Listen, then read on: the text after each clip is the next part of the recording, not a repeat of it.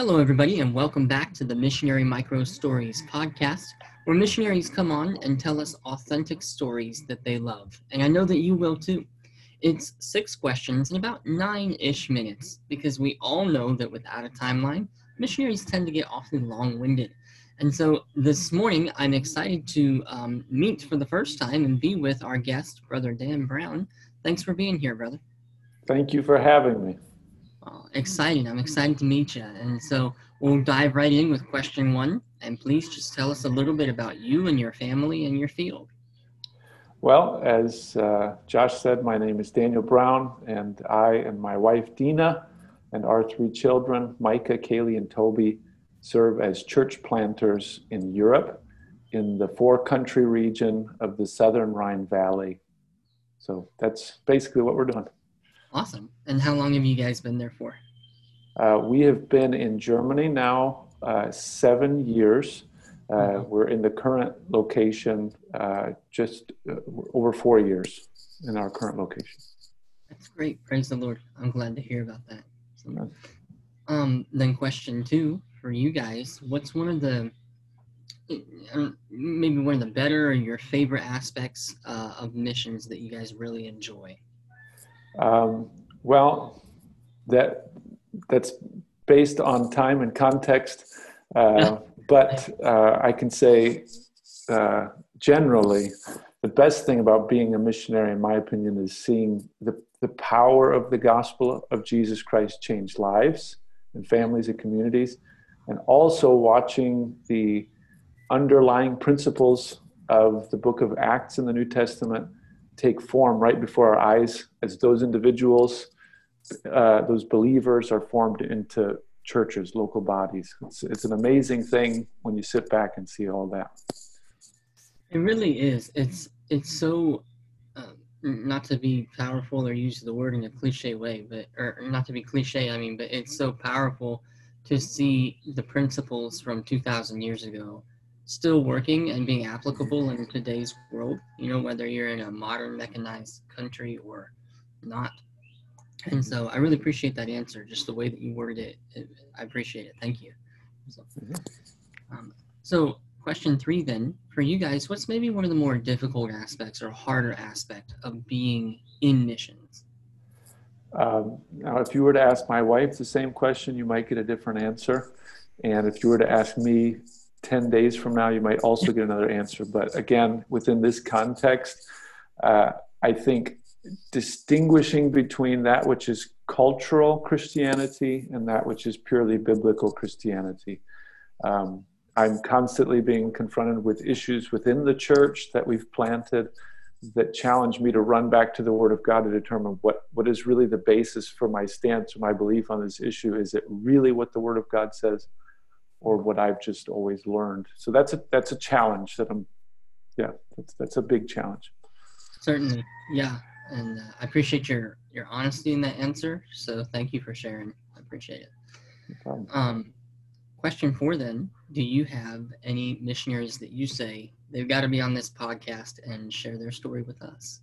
Absolutely. Um, there's uh, young man, uh, his family, I say young, my age, I think I'm young, Corey Meyer, uh, they're in Spain, and uh, he's a, they're doing a great job over there, and uh, I really appreciate him. He's an encourager.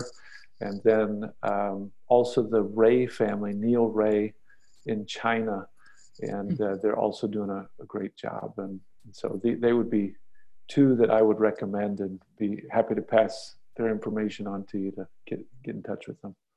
Yes, please let's do that. I hope to be able to contact them and have them on. That would be great. So thank you. All right. All right, question five, kind of the big one that everybody is waiting for is go ahead and take three to five minutes and just tell us a story that you love about your time in missions. Okay.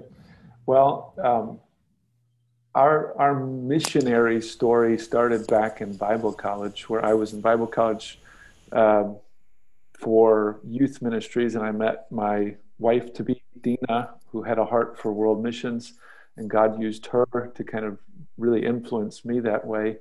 And Dina always wanted to go to Africa. She wanted to go to Cote d'Ivoire, the Ivory Coast, and start an orphanage and work with the children there and be a, be a missionary. And um, after we got married, uh, we both wanted to be involved in church planting somewhere. And of course, she was always leaning towards Africa, and God began to burden my heart for the, the Muslim nations of the world, but more in the in the Middle East.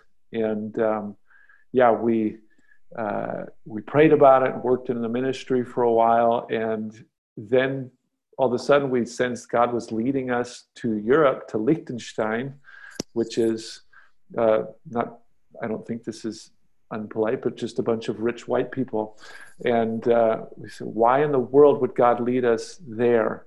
And so we we raised the funds and we we knew God was leading us there, and we got to Germany to learn the language. And while we were in Germany, it was 2006. Uh, I'm sorry, 2013, in language school. Uh, that was right at the beginning of the Syrian conflict, hmm. and uh, Germany became flooded with Arabic Muslims from Syria and Iraq, and we began to, to be in the same class as them. And so that, that I was confronted with uh, these people that I was burdened for for a long time, and at the, also at the same time, uh, Boko Haram was beginning or causing trouble in Nigeria, Africa, and there were other African nations, and just this huge influx of refugees were coming into Europe, specifically to Germany. And so that was language school.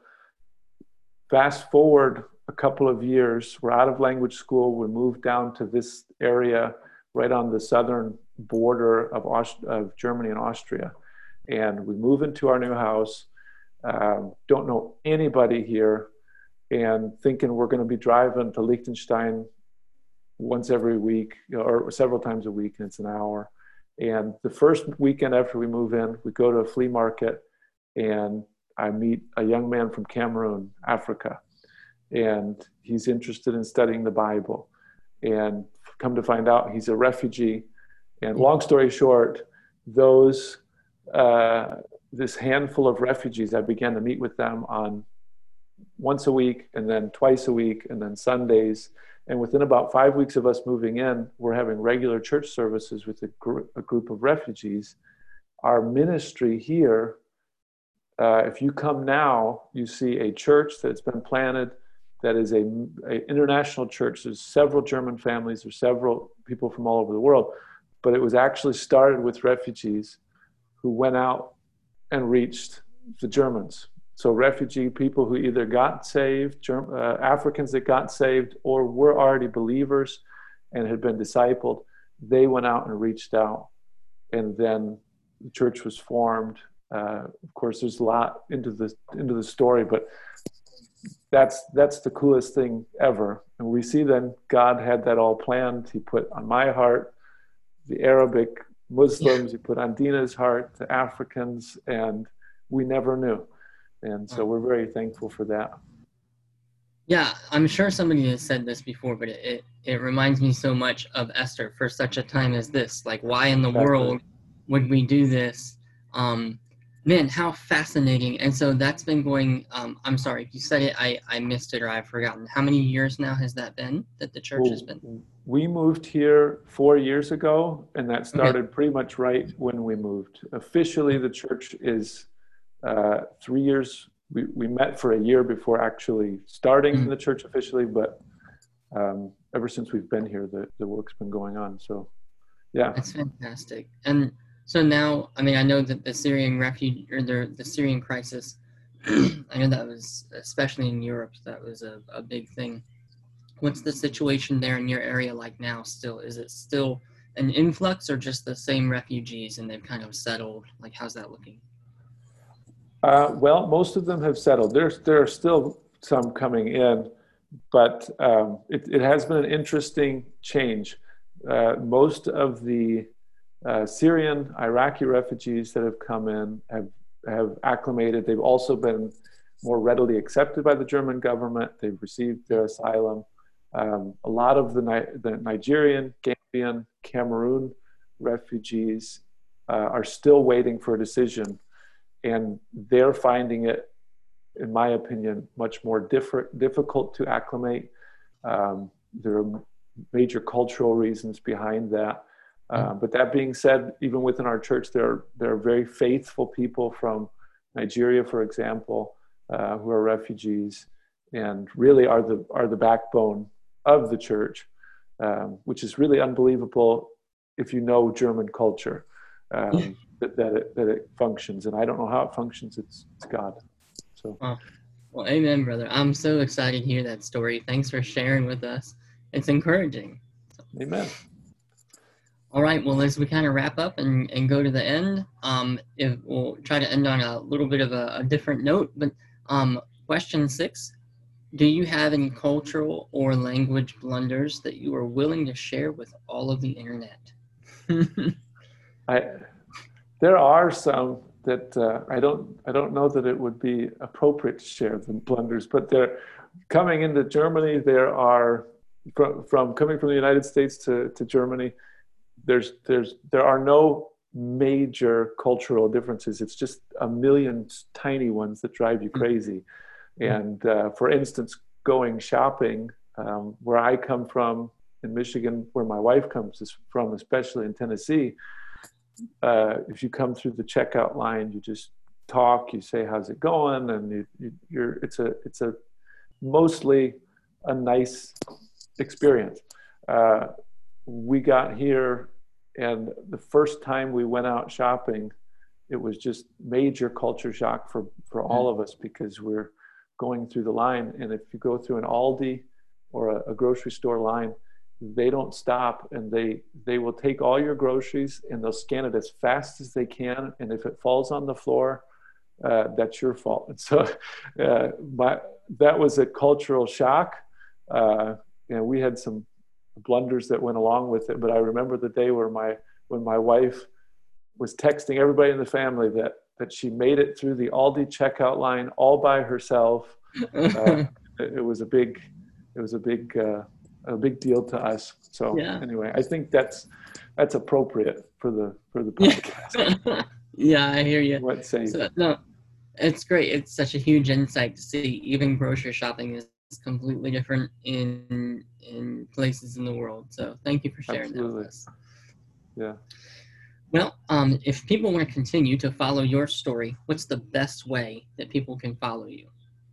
Well, we're um, they can they can reach us if they'd like to be added to our newsletter.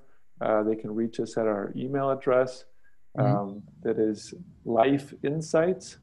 Uh, it's kind of long. Life Insights, L I F E I N S I G H T S, PBC at gmail.com. Life Insights, PBC at gmail.com. And if they'll contact us, we can add them to our prayer letter.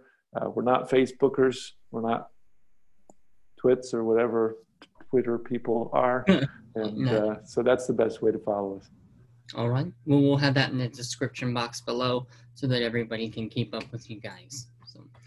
Um, All right. Well, Brother Brown, thank you for taking the time to be on here. I know it's late where you're at, so thank you for for staying up and soldiering on to be on the podcast. I appreciate it. It's an honor. Thank you so much, Josh, for the invitation. My pleasure as well. So. All right, for those of you that have joined in today, this has been Josh Wagar with Brother Dan Brown, and you've been listening to the Missionary Micro Stories podcast. Thanks for joining.